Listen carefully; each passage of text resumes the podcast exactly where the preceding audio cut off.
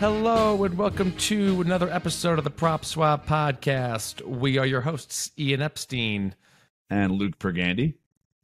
And we are also the founders of PropSwap, the first marketplace to buy and sell sports bets. Thank you so much for joining us this week. We've got a, another great episode for you. Uh, we are joined by professional sports better, uh, longtime PropSwap customer and, and someone we're lucky enough to call a friend, Zack Price. Uh, he is with us right now, and we will hop right into it. Zack, thank you so much for joining us this week. Yeah, so great to be here, guys. And you know, I'm also a PropSwap podcast listener.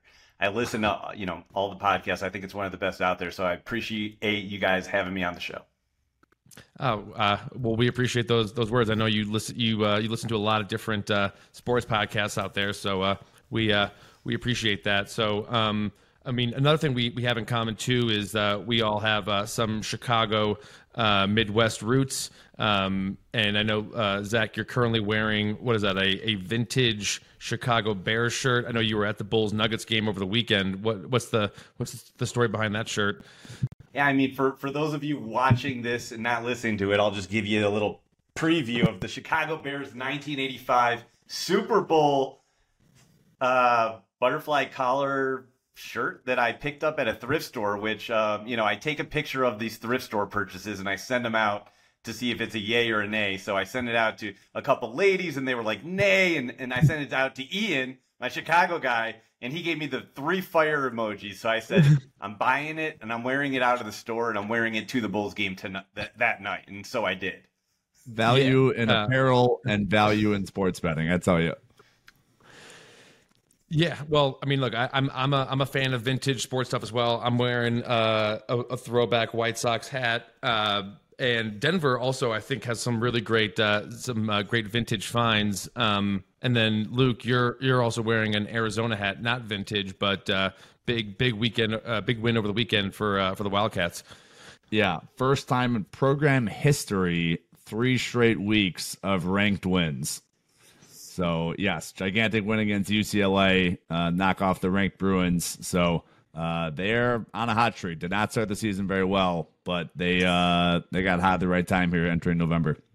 Well, you know, um, as someone, you know, I, have been following the, the, team as well. I mean, our losses were overtime, you know, at Mississippi State, uh, a touchdown loss against Washington, which is a, a, top 10 team, and then a triple overtime loss at USC. I mean, th- those are our, the Arizona's three, three losses. Um, but I feel like that that record though is is due to the, uh, the strength of the Pac-12, right? Because it's not every year that you're going to get to face three ranked uh, three ranked teams in the in the Pac-12. Um, the Wildcats will be in Boulder this weekend, and I will be uh, attending that game. So um, yeah, good uh, good stuff all around for Arizona. Maybe not so much for the Bulls uh, this this year, but uh, enough about our our sports teams. Um, Zack, uh, obviously a lot to get into. Uh, before we get into the the sports betting piece and the and and you know your history using PropSwap, I thought we would just talk about um, kind of your your background and history with marketplaces because I thought that was when I first met you a very interesting thing and it made sense as to why you were so uh, accustomed to using something like PropSwap. Um, why don't you t- tell us about some of the, the history you have uh, when it comes to uh, to marketplaces?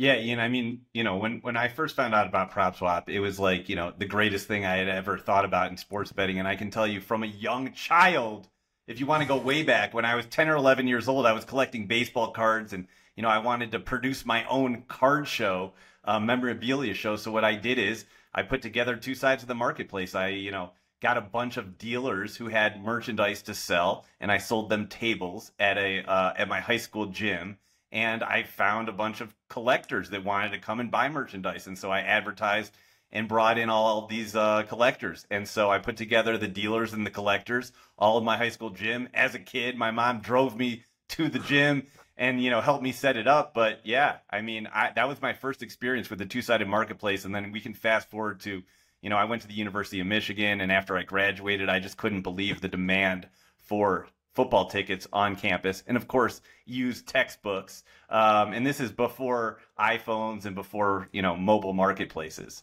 Yeah. So, so um, just just just to uh, back up there a second so you were you were like what uh, a, a young teenager and you know some some most kids the, the they're the ones doing the collecting but you were you know you were like a young teenager and you were like no i don't want to just do collect i want to like match the buyers uh, you know the collectors and the and the sellers ian teenager i was 11 man when i was 10 i was you know, when I was nine, I was a collector. So everyone knows the 1989 Ken Griffey Jr. Upper Deck. So I was nine years old. If you want to figure out how, how old I am, you can get out your calculator.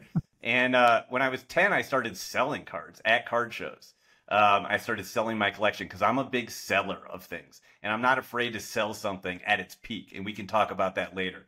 But when I was 11, yeah, I said, well, well I'm selling and you know, I, I know a lot of people that are buying and I know how to reach the buyers through Beckett, you know, magazine and and um, so, yeah, I, I decided that why not just own the whole damn thing and get the dealers to sell and get the buyer, you know, the collectors to buy and kind of put them together in one central location so they could just interact in a market. Awesome. Um, and then, yeah, as you mentioned, uh, you you started a marketplace for Michigan textbooks. Uh, you know, when Luke and I were in college, there was there was uh, uh, a couple of websites that that, that did that, and and um, you know some some big ones at that. But then also just Michigan football tickets. Um, and uh, you know, matching. You know, obviously this was probably this was pre StubHub um, and and all that stuff uh, as as well. But um, all right, so that I think that's a good primer into your history behind marketplaces, but let's let's kind of move more into your to your sports betting um, kind of uh, history and background. Uh, you know, first and foremost, how did you get into sports betting, and and when did when do you think it really kind of started to take off for you? Yeah, I mean, you know, it's just like I always wanted to figure out how to turn sports into a business. As you can tell, from when I was nine and 10 years old, buying sports cars like Bojacks and shoulder pads, Ken Griffey Jr. upper decks, and watching an increase in value and then unloading the, the product for a, for a profit. And so you could say I started right then and there. But the truth is, is, you know, when Tiger Woods hit the scene in golf, and I was a competitive golfer at the time, um, I just couldn't believe my eyes at what this guy could do with, with the golf ball and, and, competitively against his competitors. And so I started betting Tiger Woods to win tournaments. And it turns out that was like an ATM machine. And, you know, I think when I first realized I have a future in this was the 2001 Masters. That, that also was the end of the Tiger Slam. I figured out a way to uh, make a correlated parlay with an offshore book. And um, it turns out that I took Tiger Woods to win the Masters, and I took Tiger Woods for to, for his next major win to be the Masters, and they let me parlay it. Um, so I got four to one odds and four to one odds on both of those. Parlayed at sixteen to one odds. I put everything in my piggy bank on it. Remember, I wasn't even twenty one at this time. Um, so I, I put thousand dollars on it, and it would have paid sixteen thousand dollars. And Tiger Woods won, except the sports book after he won realized that it was a correlated parlay, and they voided one of the legs. So they ended up paying me four to one on that. I was very upset and um, I got you know I was never allowed to bet there again. So that was my first endeavor as a real true professional sports better. That was 2001. Yep. So it's been for you know the new entrance to legal sports betting. It's been a cat and mouse game forever. I tell people all the time like it's the the rules can be difficult to navigate when the sports book can just cut you off. So this is not just uh you know, FanDuel, DraftKings, usual legal regulated market. This has been going on for two decades. I think they call it the European model. So um, it's been going on for, for a long time, and um, I did learn a lesson that day. And um, but you know, I've, I I just continuously believe that there is a way to turn a profit in this industry. Whether it's you know finding a correlated parlay or modeling out or, or understanding golf in the Masters, um, and how correlated that is to the golfers each year. Um, there is a way to turn a profit in this industry if you if you have the time and the effort to do it. So it sounds like you you kind of got your start in sports betting out of your love, you know, for and passion for Tiger. Uh, you you you finally kind of got hooked when uh, you know you you thought you hit that correlated parlay. Uh, but at what point do you think you maybe started, you know? Uh, you know using some strategy that that was outside of just you know hey i love this golfer and and i can maybe get you know and i can correlate these two two things together when did you really kind of start like crunching the numbers and and spreading your bets around to things that maybe you know you didn't have as much of a love for Yeah, absolutely. And so, so in 2018, um, a friend of mine and I, um, he's a Yale mathematician, and um, I'm the better. And so, and he loves basketball. So we combined to make an NBA model uh, for props. And in 2018, there was no online sports book. So I was going out to Las Vegas where you were, Ian, and we were, you know, having lunch together at the Westgate Superbook.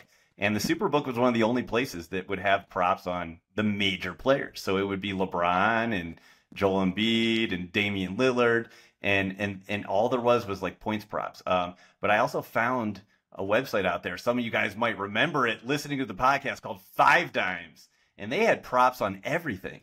And so we would sync up our model with five dimes and find where there was ROI on the prop for that night. And then I would take a look at those props and use my knowledge of the NBA and the coaches' strategies and who played last night um, to then, you know, bet in Vegas, maybe on one side and at five dimes on the other, maybe hit a little middle in there or some risk free ARBs.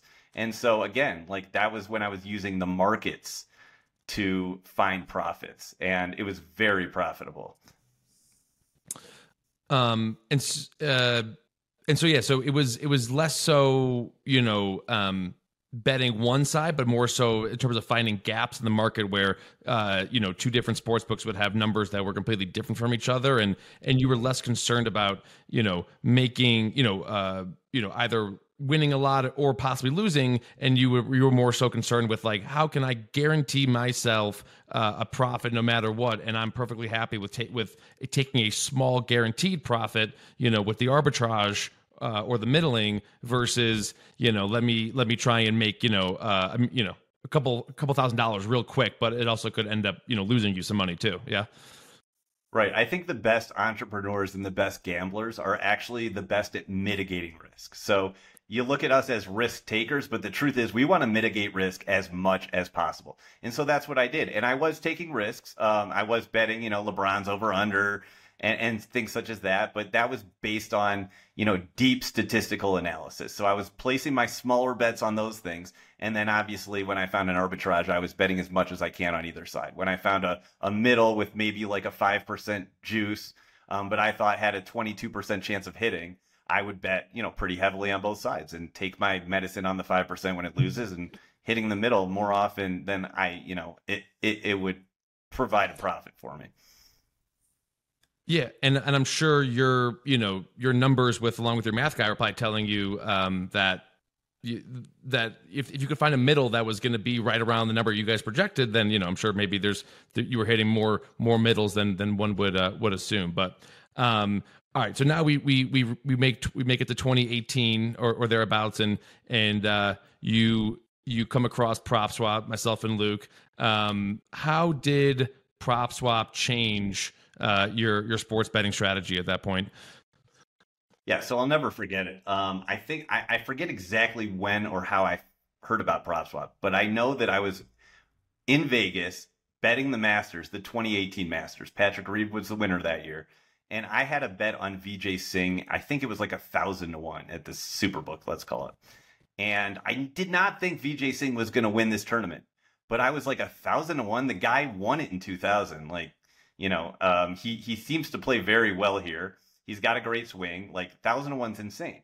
And so I made, let's call it, you know, a twenty dollar bet. And um, sure enough, day one, Vijay Singh shoots like three under, and he's in eleventh place.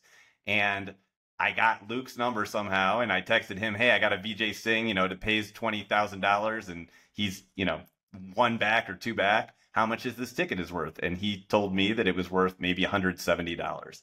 And I thought to myself, man, this is for me because I find value on golfers that are, you know, golf is the best sport to bet if, if you want long shots. Everyone's a long shot. I mean, Jon Rahm favorite to win the Masters will be 12 to 1 odds.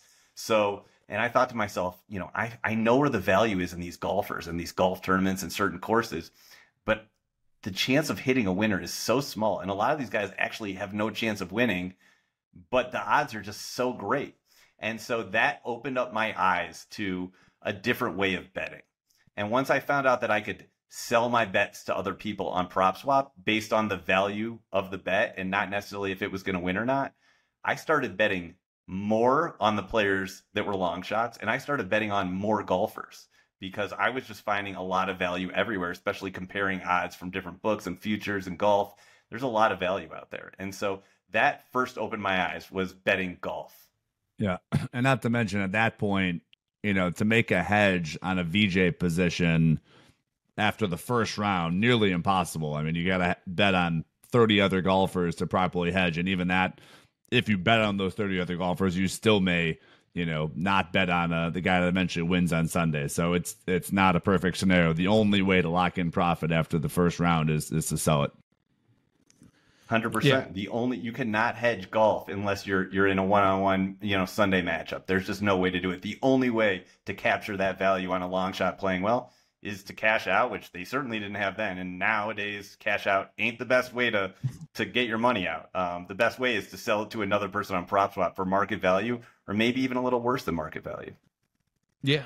Um, and you know, I I and I do want to stress, and, and, and we'll we'll kind of touch back on this a little bit. Like you you've sold plenty of winners too uh, over over the years as well, right? I mean, there's there is um, a site you know a part uh, some psychology that we've we've run into with with some you know customers where um, the the the idea that they could sell a ticket that ends up winning would be almost it's it's a worse feeling than if they were to not sell a ticket that loses but from the get-go you had absolutely no problem being like look i'm going to make this you know 150% you know whatever roi and if it wins great that that means that buyer will come back and probably buy more tickets from me but i'm not going to like stress that i that i you know um, sold a winner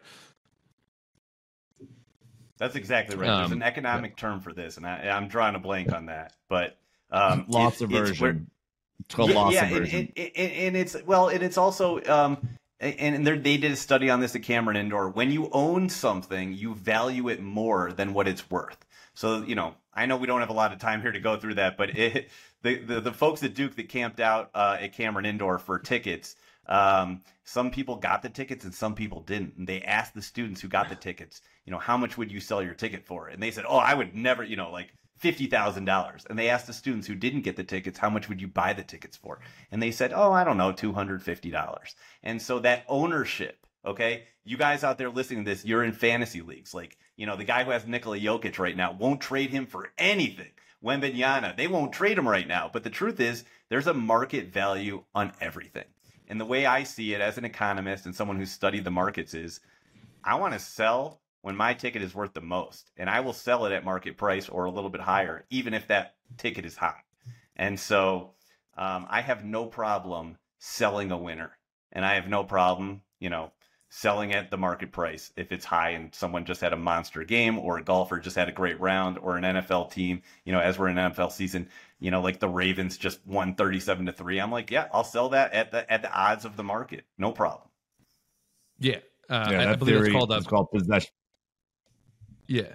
Uh, it's called yeah p- p- possession bias um, and uh, similar similar to the Duke that Duke story you just told. There's a great Business Insider video uh, where someone does the same thing with uh, with uh, lottery tickets, you know, Powerball uh, tickets, where someone paid a dollar for it. They walk out the store, someone's like, "I'll give you five bucks for that ticket." They're like, "No way! This this ticket's going to be worth you know three hundred million dollars in in about twenty four hours. Just just you wait." Um, but moving back towards the, uh, the sports betting the other thing that i was always very impressed by because you did become you know one of our top sellers and especially our, our number one golf seller uh, in, in quick order. But another thing i was impressed by was how you you would research these courses and you would figure out like um, and you know and start times and figure out like uh, you know who will do well on like the you know who like in the first seven holes first nine holes of of the tournament and then be selling you know after that as well. So i thought i mean that was taking you know the selling to a to a whole other uh, level. Um, but uh, the other thing I wanted to talk about, uh, we moved towards um, different sports, was your 2021 uh, NFL season with the Cincinnati Bengals. Um, you know, for those who don't remember, this this was the season. Um, I believe it was Joe Burrow's second year in the league. Uh, Bengals were an absolute uh, crazy long shot. Uh, reached the Super Bowl, lost to the Rams. Um, but all along the way, uh, you were making Bengals bets at sports books and then flipping them on on PropSwap. I pulled a couple stats here. Um, this is specifically talking about Bengals Super Bowl futures. Uh, you had 33 sales. Uh, $250,000 in total collect amounts. Um, you made a bunch of bets at 150 to 1 odds, uh, where you bet $66 to win 10,000 and you sold, uh, like I said, a lot of them ranging anywhere from $99 to $600. And then you also made a, uh, a $500 free bet because I believe this is like you had just moved to, uh, to Colorado at this point. You made a $500 free bet at 50 to 1 odds and sold it for $1,400 after they beat the Raiders in the wild card round. Um, what was you know that was a, a crazy season for you. What was what was kind of the uh, the thinking behind all of that? So, uh, you know, when you're betting long shots, you're always looking for upside volatility. And you're not going to get that with like, you know, a, a quarterback who's just like run of the mill or who's been in the league five, ten years, and we all know what to expect. Joe Burrow played in his rookie season. He did all right. He got injured at the end and he came into this new season. And it's kind of like what I would say we're dealing with Trevor Lawrence right now, even CJ Stroud, is like, how good is this guy going to be? And the Bengals, I even had some tickets at 200 to 1, I remember on them. But yeah, the bulk of my tickets were 150 to 1. And the Bengals were starting out of the gates not too bad. No one had seen this out of the Bengals for decades. I, as a Cleveland Browns fan, would know this. And so they looked pretty good and they were winning some games. And so I just kept firing $66 at a time to win 10 grand, right? Just kept firing, repeat bet, repeat bet, and um, just accumulating a monster $250,000 position um, in collect. And what am I going to do with this? I actually don't think the Bengals are going to win the Super Bowl. I don't even think they're going to get there. It turns out they did, and they almost did win, but I was just buying on value. This team should be 35 to 1. This team should be you know 50 to 1 not 150 to 1 with this with this upside quarterback who's won at every level. And so yeah when as the season went on and as we got into the playoffs i was just selling. I was selling and heading into the super bowl. I was selling just like you said before you can sell winners and if the bengals are going to win the super bowl this year like god bless them. I'm going to take 150 to 1 odds and i'm going to sell it eventually down to like 8 to 1 or 5 to 1 whatever they were in the playoffs. And i'm going to make you know 15, 20 times my money. Whereas, you know, you can't, you, you could look at the board right now on NFL futures and you, you would have to get a team at 15 to 1 and have them go all the way with no injuries and no upsets and win the Super Bowl to cash that ticket. I didn't even have to cash it. I just had to sell it. And and so um you know you've you've given us some some great pearls of wisdom uh already um and so as we wrap up the this interview you know if someone out there is listening that you know they've they've sold a couple tickets, but maybe they want to get more involved, or they haven't sold any tickets. Um, you know, are there any other you know pieces of advice you would give to someone out there who you know wants to start you know making bets and and and selling them on PropSwap?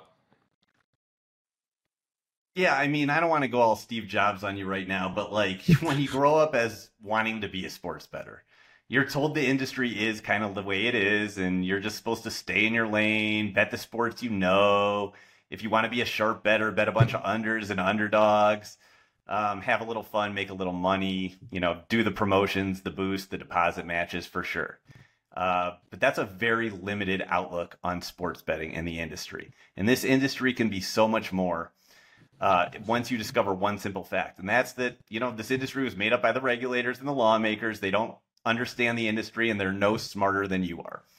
And, you know, this industry can be changed and you can influence it and you you could build your own things such as you guys at PropSwap who have built PropSwap for other people to use.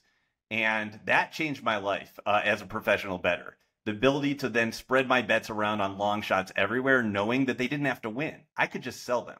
And so I would advise betters and aspiring betters out there to take some long shots that you have a gut feeling on, that you're not sure if it's going to win and um, you know take some NFL futures, take some NBA futures on an Oklahoma City Thunder or a Sacramento Kings. You know they probably won't win the NBA championship, but man, they have a lot of upside. And if that upside hits and your gut instinct is right, you can cash in on that value by selling your ticket to somebody else who might also see value in that team and thinking they could win it all. This is beautiful. For the audience, we did not pay Zack for this content, I assure you, but you've nailed the theory on selling on PropSwap. So we appreciate how well you've learned the system. So it seems like last question here before we get into our next segment. It seems like you are more of a seller than a buyer on PropSwap. And if that's true, why aren't you using the bidding function more often? Because you can get some killer deals by bidding on PropSwap, aka someone selling for a thousand, you can bid 750 and see if that seller will accept or reject that low bid. Absolutely. So, um, as a as a you know economist and market maker, selling is my priority. However, I have purchased many great tickets on PropSwap, and I consider PropSwap just another sports book. So when I'm comparing odds, I also want to look at PropSwap. Now, it does take a lot of time to compare odds at every book, and there are aggregators out there that will show you many books, and they do not show PropSwap yet. And so I believe that you have to have the time to be monitoring PropSwap or getting alerts when new tickets go up. Um, and, and, and surfing it and, you know, picking your sport NFL futures and looking at the market and just firing off bids. You guys know I will accept a bid as a seller, even if it's above market. I'll price my tickets high. And if someone comes in with a bid, I'm instantly accepting it. So, um, I do think you should be adding PropSwap as another sports book to your arsenal. To, you know, uh, totally agree. And, and Luke and I talk about that all the time in terms of uh, the uh, the bid, the bidding portion of it. Um, so yeah, so uh, as as a listener, uh, you know that uh, when we wrap up these interviews, we usually go into uh, our st- weekly stake or swap segment. But because we've got you here and, and you're such a, a knowledgeable better, um, and we want to talk some more NBA, you mind uh, stick, sticking on with us? Oh, it's my favorite part of the show. I would love to. All right. All right. Well, with that being said, it's time to get into a little stake or swap.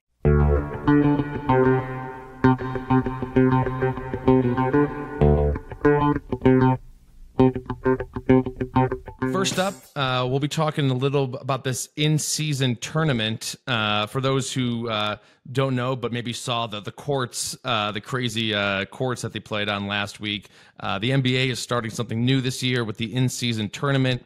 Uh, just kind of a brief breakdown. There are three groups uh, in the East and three groups in the West. The winner of each group, uh, which uh, these group games will be played during November, will advance to an eight-team uh, bracket. But then there will be two wildcard teams uh, as well. but we won't be talking necessarily about the the winner right now. I want to talk about the in-season tournament MVP and Luka Doncic to win the MVP currently 50 to 1 at FanDuel. Um, I'm going to go first. I'm staking uh, Luka to win the the tournament MVP. Uh, now the Mavs did lose to the Nuggets uh, last week in their first group play game, but uh, I mentioned that wild card thing.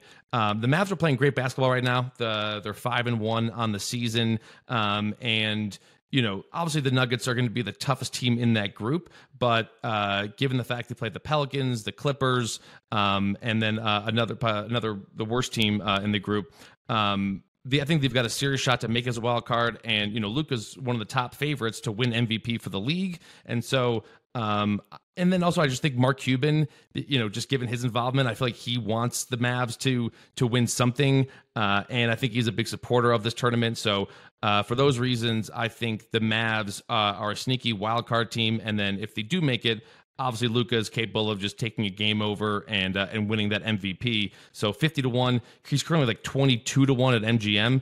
Uh, so I think there's value there. Luka fifty to one to win the MVP. Uh, Zack, let's uh, let's let's go to you next. Are you staking or swapping Luka MVP? I mean, can I stop the podcast and pull up my FanDuel app to bet on Luka at fifty to one because that sounds like great odds. And you know, the first thing I would say is, what are the Mavs odds to win the the, the tournament? Because I think the MVP is going to be um, won by the person who uh, the team who wins. Uh, so. Luka Doncic, look, this is this is not. I, I wrote a I do an email or uh, newsletter every week, goes out to a million people and I took Luka Doncic. Uh, I'm sorry, I took the Dallas Mavericks to win this in-season tournament, and so that was 22 to one. Um, I love Luka Doncic at 50 to one because if they Mavericks win this tournament, he will win the MVP. There's no doubt about it, and he's going to put up as big a numbers as anybody in the league. And so maybe even if they don't win that tournament, yeah, he could still win the MVP. I agree. I'll keep it brief. Uh, I also would stake that. Obviously, the only thing that we haven't mentioned is Kyrie Irving has some risk there if the Mavs do win and Kyrie goes off and Luka has a soft tournament. So that's the only risk there. But I agree, fifty to one on a guy that is up for MVP year after year. Value there for sure. Yep. Um, and and just to answer your question, uh, Zack, uh, Mavs are currently forty one to one to win the uh, to win the in season tournament. So uh, you know, I think it's if the Mavs are going to win it, it's going to be very difficult for someone other than Luka to win the MVP. Um, and you know, as we always talk about buy low, Mavs coming off that they're you know they lost they're zero and one in this tournament, so this is the time to make buy low buy low on them. Um, next, uh, we will transition to uh, something with a little more history, uh, which is the NBA championship. Uh, we know how this is going to go. Um, Want to talk about the Memphis Grizzlies, uh, who are currently down uh, their superstar for the first 25 games of the season, currently 70 to one to win the NBA Finals at DraftKings. Luke, we will start with you first. Are you staking or swapping the Grizzlies? Yeah, this was an interesting one. You know, we talked about doing our homework between book to book, and to me, this is just value on DraftKings, which is rare. FanDuel more often than not has a better price than DraftKings. But in this, this situation, Memphis Grizzlies are 70 to 1 to win the NBA Finals on DraftKings, but only 35 to 1 at FanDuel. So uh, I know I took it this morning. I posted someone PropSwap already. Ja Morant is out for 25 total games, so you're to have to weather the storm until he comes back. But Desmond Bane putting up 27 in a game, Jaren Jackson 22 a game, and then of course they added Marcus Smart in the offseason. So um, value there. Plus, I think if they can weather the storm, that's a championship contender. Uh, Zack, we'll go with you. Are you staking or or swapping the uh, the Grizzlies? Yeah, this is a tricky one. So, you know, the Grizzlies last year without Morant were actually phenomenal. I couldn't believe it. Uh, if, if, we go back like two years ago, too, uh, when Morant's been out, they've been terrific, which shocked me. However, they've started really slow this year, and um, I want to almost. I'm I'm going to swap them right now, but I'm going to keep my eye on them because if they get to 100 to one, I do believe that there is value on Memphis, and here's why they could get in as a 10 seed in the in-play turn, you know, the play-in tournament. And with Ja Morant in a full strength with the young guys that Luke mentioned, I think they will be one of the top teams in the West. And so I'm going to swap them now and wait for a better number right there. Yeah, I'm I'm gonna agree with Zack uh, on on this one in the sense that I I think you know what we're we're six game there what we're six games or so into the season, so we've got another nineteen or so left to go without Ja Morant, and so uh, if if they do keep on sliding, um, I think you could see yeah this thing hit triple digits. Um, but I I agree that like they could they would be a like that's the worst team you'd want to play if you you know if they get like the seven seed or whatever, and you know you're you you've that's the worst team you would want to play in the first round if you're, if you're a two seed. So um, I'm gonna swap them for now, just because I know we've got still like 19 more games left to go without Ja Morant. But once they get, but I would say not wait all full 19 games, maybe wait another 10 or so games, uh, and then see if you can pick up a, a, a better number. Because um, I don't think that maybe we will see some sort of uh, crazy hot streak between now and and when Ja comes back. Um, all right, and then uh, before we wrap it up, uh, want to talk a little rookie of the year. Obviously, one of the biggest stories so far in this young NBA season is uh, Victor Wembanyama, um, but who's like the current? He's a minus money favorite to win rookie of the year, but flying a little under the radar is Chet Holmgren, uh, you know, he did not play any games last year, uh, so this is his rookie campaign. Currently five and a half to one to win Rookie of the Year over at BetMGM. Uh, Mr. Price, we will go. We will start with you. Are you staking or swapping, um, Chet? I got to stop the podcast again if he's plus five fifty. Okay, so I'm I'm staking Chet. I'm staking. I'm I'm going all in on Chet Holmgren, and here's why. The guy can do it all. He can dribble, he can pass, he can shoot, and man, can he play defense and block shots. But here's the other thing. He just spent a year traveling with the Thunder, being with the guys, watching the teams from the bench, going, staying in the hotels, learning the cities. This guy's ready to play right now, and his team is probably the most exciting team in the NBA, if you ask me, and they have the most upside. And so if they make the playoffs and he's doing what he's already been doing, which is scoring close to 20 a game and seven, eight rebounds and three block shots and a steal. Um, I think not only can he win Rookie of the Year, but he can win Defensive Player of the Year. Now, Wemby is is a talent like we've never seen, and I think the Spurs and Coach Popovich are going to protect that. And I don't think Wemby's going to play the last month or two of the year. In fact, I think he could get injured at any moment. And so I'm going to stake Chet Holmgren now and kind of just wait and see what happens with Wemby. If he does get shut down, if he does get injured, they're going to be cautious with this guy for the future. He's 19 years old. I'm all in on Chet Holmgren, Rookie of the Year. Um, I'm I'm gonna I will buy or sorry I, I'm gonna stake Chet uh, as well now and and this is I, I, would say this is more so based off of an injury risk uh, with Wemby, or to your point that they may shut him down at a certain point versus the Thunder, which are are you know could be one of the you know top teams in the West. Um, the the one thing that does scare me is the awards are voted on by humans, right? Uh, versus you know the winner of a of a conference or the championship.